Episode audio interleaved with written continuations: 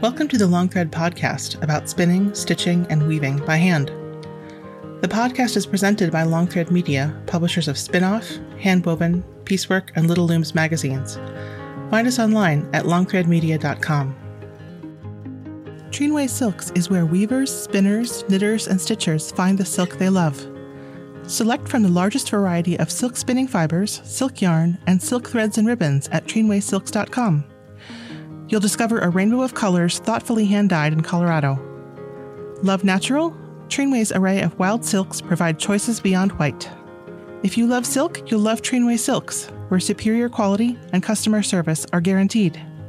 I'm your host, Long Thread Media co founder Anne Merrow. Felicia Lo founded SweetGeorgia Yarns, an artisan hand dyed company, in 2005. In 2017, she founded the School of SweetGeorgia and also authored a book, Dyeing to Spin and Knit. So, Felicia, thanks so much for being with me. Oh, thanks for asking me. I'm so excited to be here. Thank you. The first thing I wanted to ask you about is your tagline, which is about unapologetic color. And I'm wondering, can you can you tell me about that? What does it mean for color to be unapologetic? Oh my gosh, it's related basically to childhood trauma, I think is what it is. I think really it totally, totally is. I wrote about this like a couple of years ago and had to process all of these feelings all over again. But basically, the idea was that when I was a kid, I was kind of initially told that I wasn't really good at picking colors or putting colors together.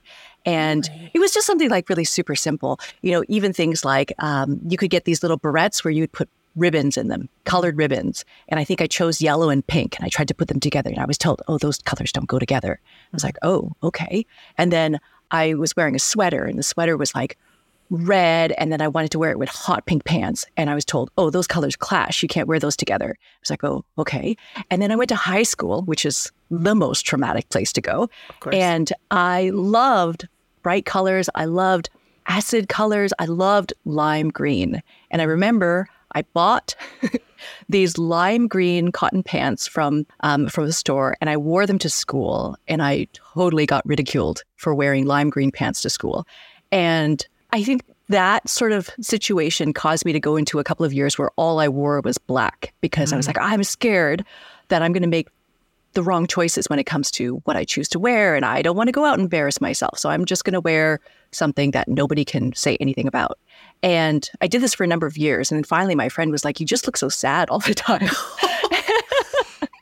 and I think that that's when I started to change things and I started to add color back. And I loved color. Like, I loved looking at color. I loved playing with color. And I just wanted a chance to be able to enjoy color without having to care anymore about what people said or did. So that's kind of where the unapologetic comes from, is just to don't care anymore. well, it's kind of interesting because you're you're back in a situation where you really where your color sense and how that relates to other people is very important to what you do every day.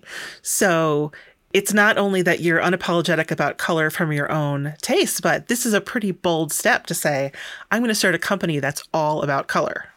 Mm-hmm. And it's really, I want to make other people feel comfortable with color. I don't want people to feel um, embarrassed or shy or shamed or anything about their color decisions. So it's really about trying to help people get some confidence around it so that they can feel free to just enjoy colors that they like and not to worry so much. And I think a lot of this uh, stems around the confidence. And so because I have this background in having gone to design school and I, you know, learned color theory, my my father's a painter. He's like a landscape painter and printmaker.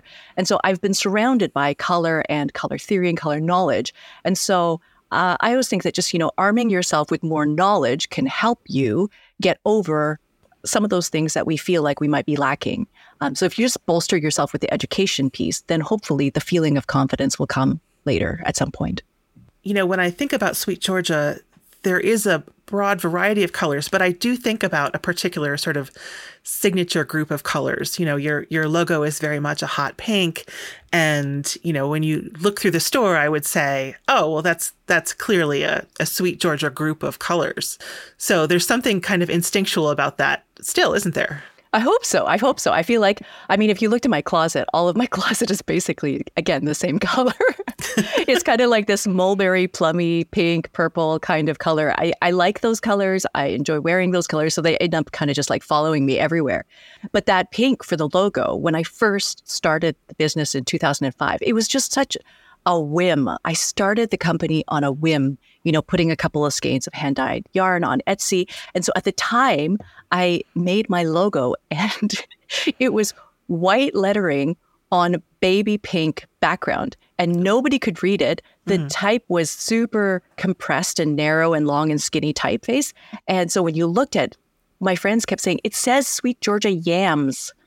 and it, they're like, I can't read what you're, I can't read it. So I just took off the yarns altogether because I wanted to be able to apply color to anything. It didn't necessarily have to be yarn, it didn't necessarily have to be fiber. It was about working with color in some form of making things. And then I changed the background color of everything that we were doing to this hot pink color because when I was dyeing, what I would do is any mistakes that I made, um, anything that like looked bad or was a seconds in terms of dyeing, I would over dye it in fuchsia and over dyeing in fuchsia fixed a ton of mistakes and made everything look better. And so for me, I feel like that color to me represents being able to make everything better. So you started in 2005. And when I think about the number of yarn companies that have come and gone since then, certainly hand dyed yarn companies, but even major yarn companies that have come and gone since then, you've seen so many changes. Yes. What has it been like to go from your dining room table to, you know, kind of a established place in this industry? So hard. so so hard.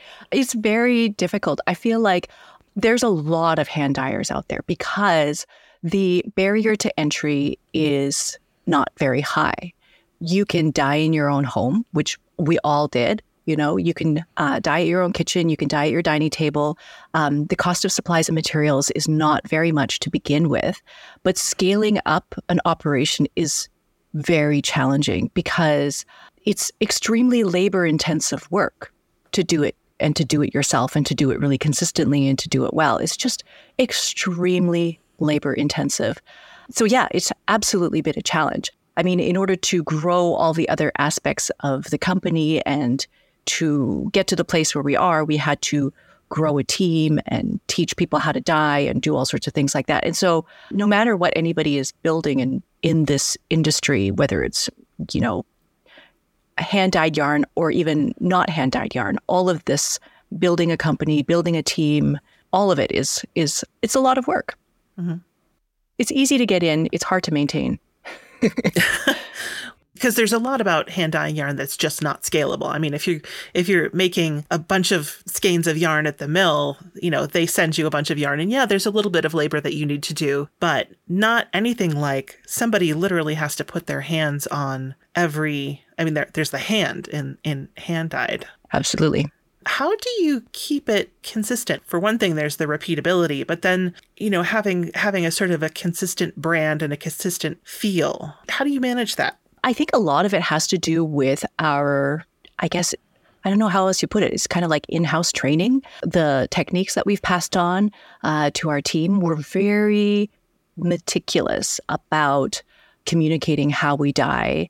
And so it's not just a matter of like, oh, mix this and this, and then you get this, or mix these two colors together, and blah, blah, blah. We're super, super clear about like, it's this temperature for this amount of time. And this is the actual hand motion that we do when we pick up the skein out of the pot and how we turn it over and all of these things like we teach all of that as opposed to just oh this is the recipe mix and combine and then bake at whatever mm-hmm. for x number of minutes it's really like the whole physicality of dyeing mm-hmm. and the, so the goal originally i mean the goal really is to have people look at the skeins and not see any it shouldn't be like, oh, so and so died this skein, but so and so died that skein, right? Like the whole goal when I started doing all this dyeing was to make yarn that was consistent for the end user. Because if you're a knitter um, or you're a weaver and you want to use two skeins that are supposed to be the same colorway, but they look drastically different and you can't combine them or you knit them together and then there's like a break here in the sleeve and looks like completely different skeins, like that is something I wanted to completely avoid. So in order to do that, we had to make sure that we were making very, very consistent yarn, making sure that no matter who dyed it, it has to look like it came from one dyer. One of the things that you have always done is have a variety of bases and not just yarn structures, but different fibers and, and fibers and spinning fibers. That must be kind of challenging to maintain something consistent when there's all these variables going on underneath. Uh, yeah, I think it absolutely for sure because different fibers dye differently.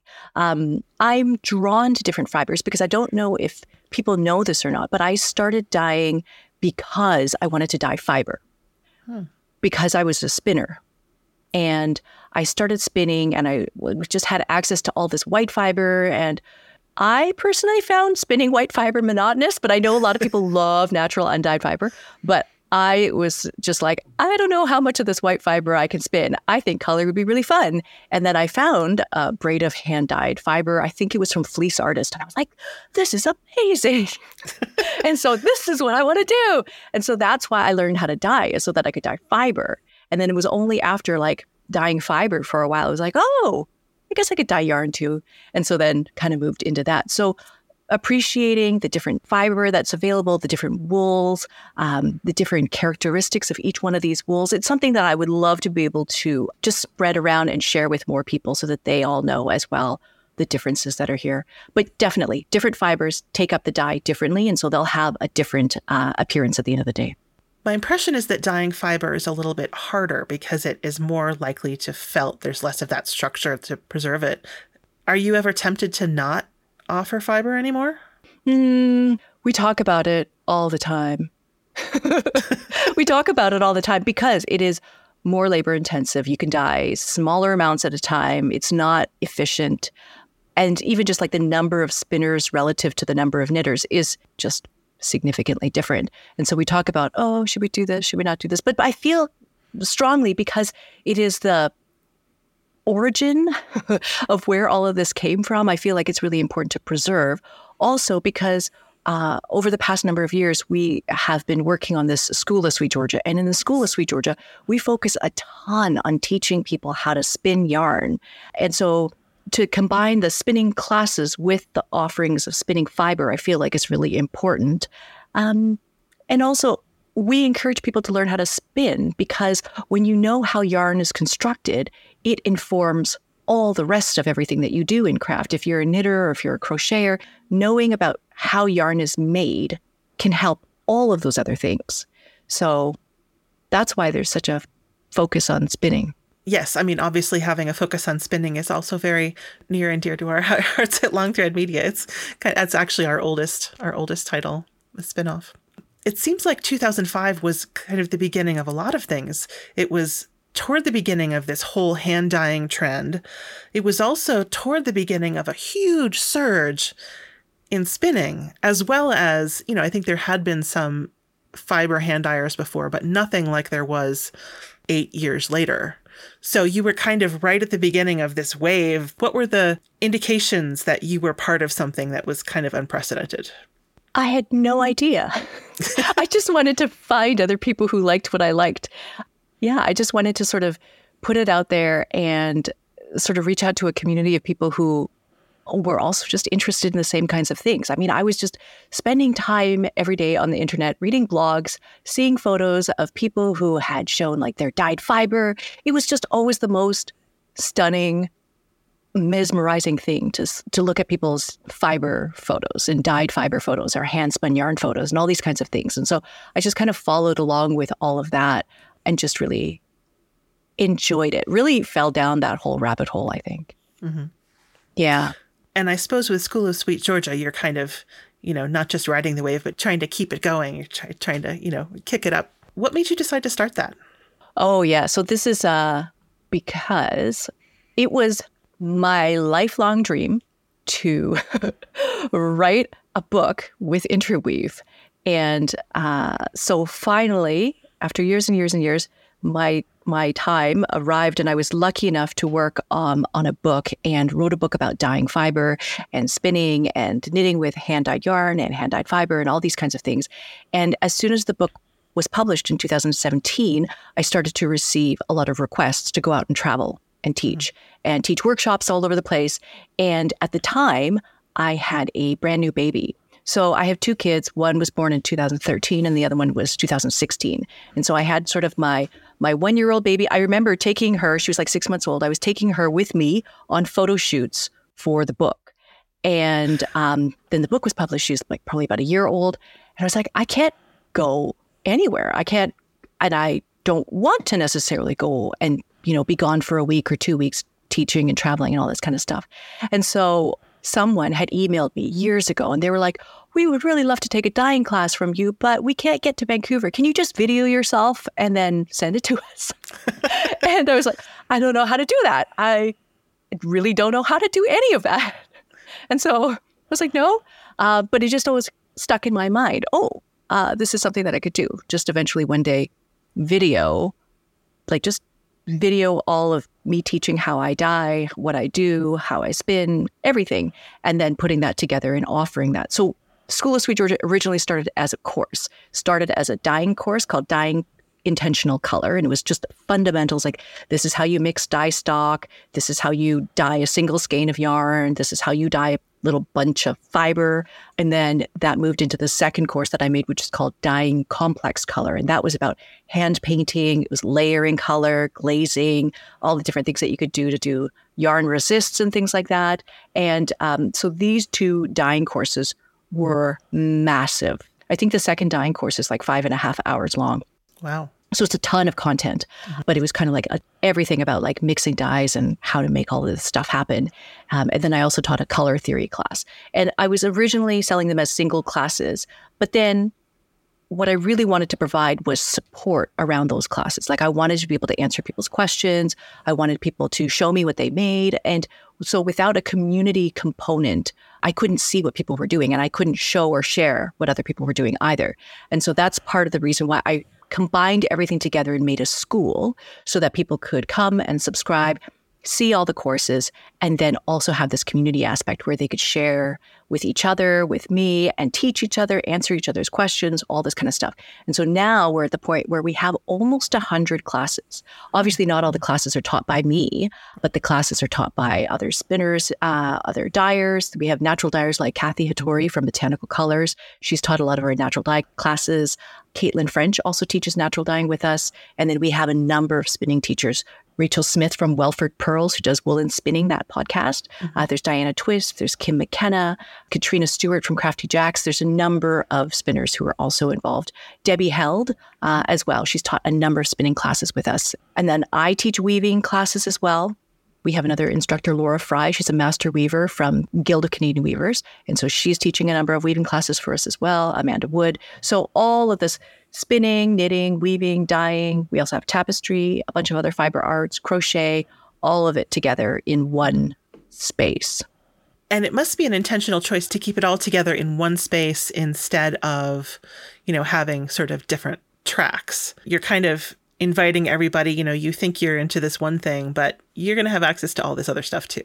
I know. This has always been a bit of a question and a bit of a challenge because the advice that we've always been given is oh, you have to be really specific about your niche.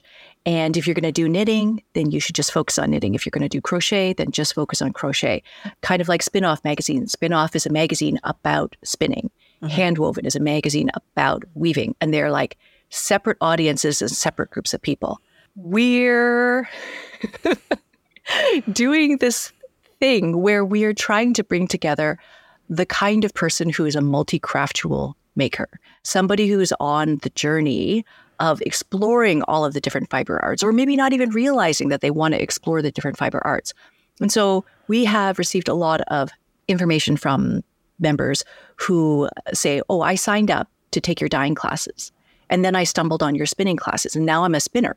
Mm-hmm. Or I came for spinning and now I'm a weaver. Or I came for spinning, now I'm a tapestry weaver. They had like no idea that these things were going to happen, but they happened because there was access, mm-hmm. there was availability. And so that is really what we're trying to encourage is like I was a knitter. I'm a knitter who discovered spinning and then spinning brought me to dyeing and then brought me to weaving. And it's just brought me through this entire journey of exploring all the different fiber arts and different crafts. And I feel like anybody who's come in to knitting knows the feeling of holding yarn in their hands, knows that feeling, loves that tactile feeling. Who knows? Maybe they might also like crochet. Maybe they might also like tapestry weaving. You you don't know unless you have exposure. Mm-hmm. So that's really what we're trying to do. It's not easy. so you started off with dye courses, and certainly dye courses are an important part of it. Do you think of that unapologetic color as being something that carries through all of the classes?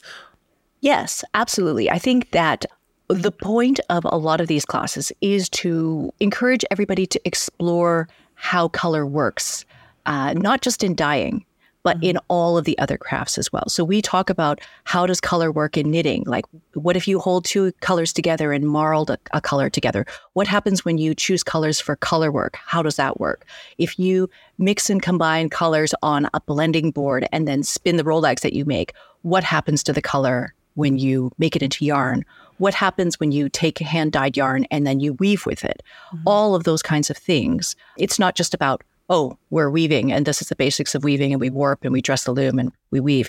It's also looking at how does color work into all, everything that we do. It seems like weaving has been a big passion of yours. It, it, seems like you've been weaving at home and then that sort of becomes something that you also do as part of the School of SweetGeorgia. How did you become a weaver? Uh, in 2006, I was encouraged to start weaving by my spinning teacher. Hmm mm-hmm. because I was spinning all this yarn and I was dyeing all this yarn. And she just, she is just ever so gently just patted me on the shoulder and was like, now you need to learn how to weave. And I was like, oh, I could never. No, that's not going to happen. Oh, that's never going to happen. And then uh, she let me take a table loom home mm-hmm. and I warped it up and I wove on it and was immediately like, this is amazing. I love this. and then just launched headfirst down this whole path. And it was, it's kind of like I always talk about how weaving feels like the culmination of everything that I have learned in the fiber mm-hmm. arts, in knitting, working with yarn, working with fiber, working with texture. I used to sew clothes when I was in high school. So, like, all of my knowledge, all of my experience comes into weaving. And that's the part that I feel like I get to express the most. But because it's so time consuming and it requires like a block of time, I'm always very, mm, I struggle with not having that time to do that thing that I love the most. And I also talk about how I love to do it. but because again, there's fewer people around me that also do it, I feel like it's very lonely talking about it. And so sometimes I feel like I'm talking about it and um, I just haven't yet found my place in all of it. I do think that's one of the things that makes Handwoven Magazine kind of beloved of its longtime subscribers. It's not just we like the stuff, it's the validation and companionship. Weaving is such a vital craft over all of these millennia, and yet I feel like it's in a way the least understood of of the people who don't do it. And also, aside from a table loom or a tapestry loom, you have a pretty large loom sitting there next to you. It's not like you're going to take that to weaving group one night a week. No, no. That part of it is challenging for sure. It's like, how can I weave? My husband really wants to travel. Like, we mm talk all the time. We really want to travel. And every time we talk about it, I'm like, but how am I going to weave when we travel? how am I going to bring my loom with me? Because I like the feeling of, you know, a floor loom and mm like this whole body activity and the beater, all of that stuff. I love it. So I don't feel like I would be a, a small loom tapestry weaver or anything like that. I don't mm-hmm. get the same thrill mm-hmm. that I do when I sit at a floor loom. So yeah, even backstrap doesn't sound like it's going to really scratch that itch. It's not going to scratch the itch. there is kind of a challenge when you turn your, I don't want to say hobby, but your passion, your avocation into your vocation. Are you able to be a weaver and a spinner now, or are you kind of a CEO? so I always talk about how because we are these multi craftual people, we love knitting and crochet and fiber and spinning and weaving and all these kinds of things. And you can't do them all at the same time. You only have one set of hands, you only have so much time. And so I talk about sort of the seasonality of crafts and sort of moving through different seasons. So obviously, summertime tour de fleece happens and is very, very active. A lot of people spinning, and so I sort of join in that whole situation where every single night, you know, I'm sitting at the wheel and I'm spinning, and I love it. And mm-hmm. I get to have all that time. I'm making yarn for weeks and weeks and weeks and weeks. And then maybe in the fall, I'm not going to spin that much because I'm going to spend more time at the loom and I'm going to do more of that. So it's kind of like moving between the different crafts and still getting time to do them all. But one thing that I tr- I'm trying to be cognizant of is kind of setting boundaries around some of the crafts for myself because yes, I mean weaving I love weaving. I would love to make weaving more of my work, but it's very difficult and so I have to make sure that it stays where it's meant to be, where it can be a creative space of exploration, where I'm not trying to like become a production weaver or anything like that. Like, I can't go down that path. I want to love weaving and I want to enjoy what I'm making. And I want other people to also discover the amazing, beautiful things about what you can do with weaving and working with amazing yarn, beautiful textures, beautiful fibers, handspun yarn, all of that kind of stuff. I want other people to come and join that conversation. So that's where a lot of my focus is with the weaving. It's not necessarily on necessarily making my work yet. It's mm-hmm. more about teaching and sharing. I'm hoping one day, I'm hoping one day I'll have time to like work on my ideas that I have around weaving. I've followed your, I think your, is your Instagram Lo meets loom? Yes, for them? For my weaving stuff. For your weaving mm-hmm. stuff. And when I come across that, it's like I can tell whose it is. I remember a pink to yellow sort of gradient. And so I don't even need to see. I'm like, oh, I know whose that is. so you have your signature colors while you're doing that too. Yes. Do you find that other folks have had some of that childhood experience of being told that they shouldn't put certain colors together or that people are nervous about combining colors? Oh, people are definitely nervous about picking colors, combining colors. I know we see it when people come to like the festivals and they're coming to look at the yarn. The very first question is like, I don't know which color to pick. And so they're just looking for one color. What color looks good on me? What should I wear? What can I make a whole sweater out of? Just one color. What could what would that be? Mm-hmm. And then it's even more of a problem when they've they've picked one color and and then they're thinking, well, now I want to make a two color shawl. What color goes with it? And the amount of time that goes into like making a decision about which two colors go together because they're so nervous about making a mistake with it. Or, I mean, it, mm-hmm. it can be an expensive mistake if it's not going to work out. And so it's just a lot of anxiety around choosing colors. Do you think that some colors really do go better together? I mean, is there the, the idea of being unapologetic means you shouldn't be afraid to try things, but do you think there actually is some design elements, some things that are objectively more appealing? Like, would you say that people could put colors together and it really wouldn't go? I don't think it's necessarily like objectively appealing, but I think that there's a theoretical foundation of how colors go together. And that can serve as a guide. It doesn't have to be the end all be all. But like one of the easiest ways to put colors together is just analogous colors, mm-hmm. right? Colors that are next to each other on the color wheel, they just automatically really look lovely together. Mm-hmm. Um, so you combine a couple of analogous colors with a neutral color. Uh, neutrals are huge. So just like a bright color and a beige, a bright color and a silver gray, like those kinds of things are easy ways to combine color. There's like theoretical color combinations like a triadic color combination or a square color combination where you're looking at the color wheel and it's like three equally spaced colors. I always think that those look garish. Hmm. But theoretically, that is, you know, a combination that they offer in color theory and they talk about. You may or may not like to actually look at them though. So mm-hmm. it's really just for your information first and then use it as a guideline to then figure out where do you actually gravitate to like my whole closet is all full of colors that are about the same uh, because that's what i like and mm-hmm. so you're going to gravitate to what you like what makes you feel good what makes you feel good about yourself I have to say that I don't notice a whole lot of that lime green that you mentioned that you love. That's like if I had to pick out the signature color, oh, and you're going to pull out some lime green. I actually see a, a cone of it in the corner. But when I think about the like the signature colors of SweetGeorgia, that's not one of them that, that jumps out at me.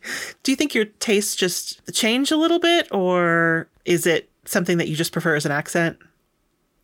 I would use it as an accent. Mm-hmm. I love it. I love like lemon yellow as an accent. Love it. Yeah, just like a touch of it is nice. Some doesn't have to be a whole pair of pants in lime green, I guess. Could be like a purse in lime green with like an all gray, silver, charcoal gray outfit and then just a pop of color. I love those kinds of things. That does seem like a, a sort of a teenager thing is to do the to do the accent is the big thing. yeah. It's a youthful exuberance. exactly. But yeah. we were saying, like, before we went to the trade show um, in Chicago at H&H, we were calculating, you know, all of our colorways and which ones are the most popular. And 30% of everything that we sell is neutrals. It's like beige and silver gray and navy. I, I'm shocked. wow. Like, as the yeah. main solid so as the color? main. Mm-hmm. And so that's where I'm seeing a lot of people are is just it's a pop of color and a neutral, a pop of color and a neutral. And so the neutral goes with every single thing because you need that white space. You need breathing room. I feel like if you put like five colors in a shawl and they're all hue information, it mm-hmm. can feel a bit like overload. I mean, depends on what you're going for, but if you're doing like three colors and two neutrals or something like that, it gives that kind of balance, gives a breathing room, gives a little bit of space and some air to whatever piece you're working on. So, yeah, I think it just depends on what you're going for. But that's where that's where our customers are spending, yeah, their time. Yeah. I almost think that for for most crafters, how to choose color is as much of a skill and as scary of a skill as how to dye or how to blend colors at a at a loom. But something like I want to put two yarns together for a sweater. That's almost as alarming. And it's like the reason why I think a lot of people are afraid to choose something other than the the color that the sample was knitted in. It's kind of, you know, that if a store chooses a yarn to make the sample, then all of a sudden that becomes the most popular color. Absolutely. Because it's hard to envision things otherwise. I mean, what we tried to do is we took all of our colorways and we knitted them into big, massive swatches mm-hmm. so that people could sort of hold them on top of, you know, kind of like a color, just color testing, right? Mm-hmm. Just to see, like, does this color look good on me? Does this color look good as a whole sweater? That sort of idea. That's that's a bit of where we've been going. I mean, when I was young, I don't know if you ever looked at this book, but my mom had a copy of that Color Me Beautiful book. Yes, I. And it was all about mm-hmm. seasonal color and what colors look good on you and stuff like that. And I didn't always entirely agree with the the findings, but there's multiple different ways of looking at seasonal colors, like what color look, looks good on you. And it's more than just saying four seasons. It's also looking at like how sharp of a contrast does your complexion have? How muted is your complexion? If you're more soft and muted, then maybe the colors that you want to wear are also going to be soft and more muted. So it's not like color information and learning about color theory is not just about hue information, not but just like red, orange, yellow, green, blue, but mm-hmm. it's also looking at saturation. Is it desaturated? Is it vibrant? Is it muted? Is it darker? Is it lighter? Like all of the nuance of colors. I feel like we need to be able to talk about that and communicate about that in order to find what's going to work for each individual person. I remember that book. It was a huge deal, and going to have your colors done was an investment that some people made. Yeah. Going to have your colors done so that you would know what color you should wear. Yes. I did this with my girlfriend. We did a workshop. Really? Yeah. You held a workshop or you attended one? No, we attended one so that we could get our colors confirmed. as, as, an adult or young earlier in your life? Well, like probably in our 20s. Wow. Yeah what did you learn? What like what did it? You said it confirmed. You said to have your colors confirmed. Yes, because like in in say like the Color Me Beautiful book, it was it made a generalization about like all Asians were winters. Mm-hmm. And I would try to wear winter colors. And I was like, I don't like these. They don't work for me. It's not working. Why is it not working? And then I think like over time, I discovered well, I don't know why this wasn't obvious, but that like Asian people come in lots of different colors and that there are some people who have cool complexions and some people who have warmer complexions. And so there's oh, a huge variety of colors that different people can wear based on if they're warm or cool or all these kinds of things. And so making a generalization that, you know, all Asian people look this way was really, really challenging for me to right. wrap my head around. And so finding out later that like I look better in darker colors that are more like dark, deep autumn, uh, warmer tone as opposed to entirely cool. But some winter colors work and some autumn colors work. And it's not all black and white. Mm-hmm. So but you know, like you're talking about how does the color options that we offer at SweetGeorgia has that changed over time? And I think it has changed as our team has evolved because oh. different people on my team look better in different colors. And so we're kind of like looking at ways of like, oh, so and so likes these kinds of colors. And so we should also explore this all realm. It can't all be just stuff that looks good on me. How many colorways do you have now? Uh, we stripped it down. I think that there was a time when we had something like 300 colors, and then we did a color call, and I think now we're at about 88 or 90. That's still not a small a number. Lot. No, it's a ton. it's huge. And trying to be able to consistently reproduce 300 colors is just it's just intense. Yes. And not super efficient. you have a team who's working on this, so it seems like there is collaboration as well as being true to the brand. Mm-hmm. You know, mm-hmm. do you think that you as the founder and owner are sort of are the brand or how do you see that changing? I know this is a constant thing. Um, when I was pregnant with my son, 2013, I had to go on mat leave. And that was like the first time that I was really, really away from the business. And I remember I had a business coach at the time, and she was like, You need to separate yourself from your company because you are not the company, and the company is not you. You are two separate things, and you have to have this separation. And so it's it's always been kind of like a, a challenge and a struggle to figure out that line, like where is one this and one that. So yeah, it's still something that I work on all the mm-hmm. time. figuring out like how much of it is me and how much of it is its own thing. Mm-hmm. Mm-hmm. And if it's its own thing, then the folks who work with you can also say, "Hey, I like these colors together." Absolutely, mm-hmm. yeah, and that's what it has grown into over time. Is like that. SweetGeorgia is very much a voice of the team that works mm-hmm. there as well. So, you know, you started off as a hand dye company, and then you did a podcast for a time, and now you have the School of SweetGeorgia and you did a book which is you know has your name on it but is also kind of I think has some of the SweetGeorgia DNA as part of it. It seems like you are kind of testing the waters in all kinds of areas. Is there something that you're excited to try next? More weaving. More weaving, yeah? Yeah. I yeah, more weaving. I mean, I feel like that's where I want everything to go.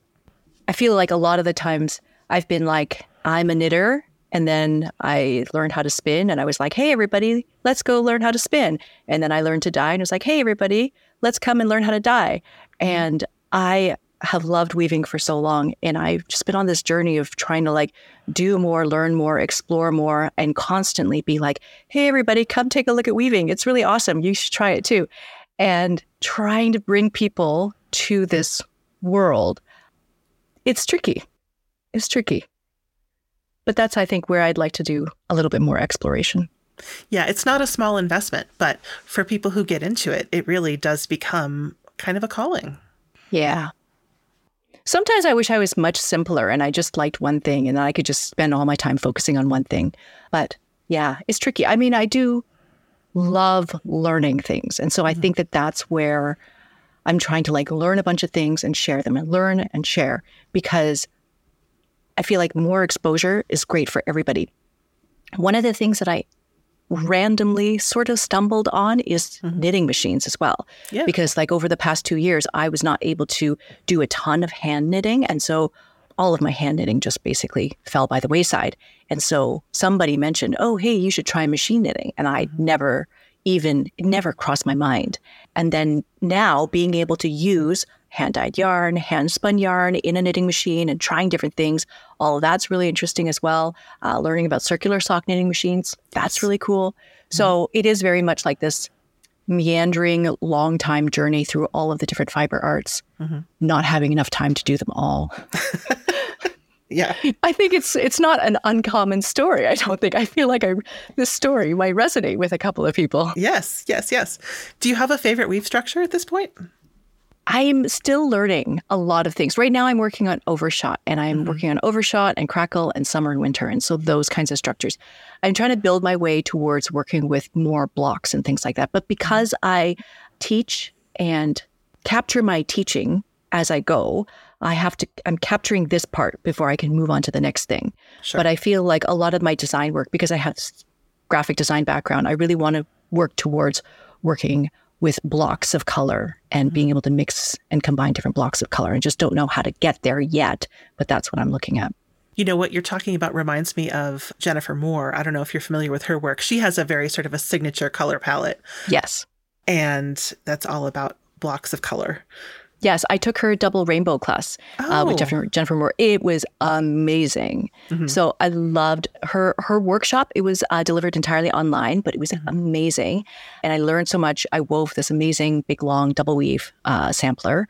And I think that the, one of the next things that I want to try is also deflected double weave because it has that very graphic nature mm-hmm. and also just kind of like colors moving in and out. And I want to be able to explore that next too. So, Felicia, what's on your loom now? What's on my loom right now? Right now, on that loom that's sitting right behind me is mm-hmm. actually a double weave sampler. And I was, I've had this on for almost a year. Mm-hmm. And I've just been working through, you know, uh, the very, very simple, basic things about double weave, you know, making two layers, making two separate layers, joining on one side, all that kind of stuff. But the next part of what I'm trying to do with that particular piece is to learn how to do double weave pickup, which I've mm-hmm. never done before. And so that is kind of like embedding the two layers of fabric together in some sort of a design by manually picking up the design. And I haven't yet done it. I just have to sit and do it. That's basically what it is. So that's on that loom.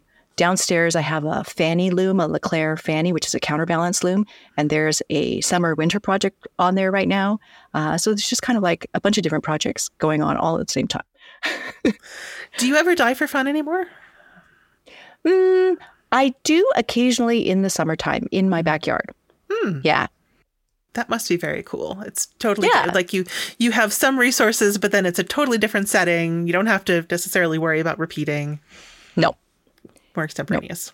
No, no. Yeah. I mean, I mean, my my daughter, my my son, they have uh, sort of witnessed all of this stuff in their whole life. You know, growing up, having dyes in the backyard, seeing yarn all over the place. There's a spinning wheel. There's knitting machines. Like they're surrounded by all of this. And this past summer, we ran for the very first time. We ran a kids fiber arts camp. And so it was all kids seven years to about 13 years old, I think. And they all like learned to knit for the first time, learned to crochet, learned to felt, wet felt, needle felt. Our instructor, Katrina Stewart from Crafty Jacks, she came and she taught like this week long camp.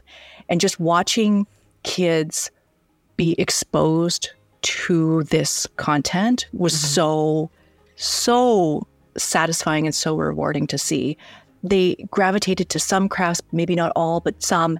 And um, yeah, it was awesome just to see new people learn things and get excited about them. I think that that's where I get a lot of my high from right now. And your kids are just about the right age for that as well, right? Yeah, they're seven and nine now. Mm-hmm. Well, Felicia, thank you so much. I really appreciate your taking the time, and I can't wait to see what you do next. And I'll be keeping an eye on Lo Meets Loom. thank you. Thank you very much for having me. More of my conversation with Felicia about knitting, how to choose yarns for a knitting project, and what's on her needles is available in the Farm and Fiber Knits library.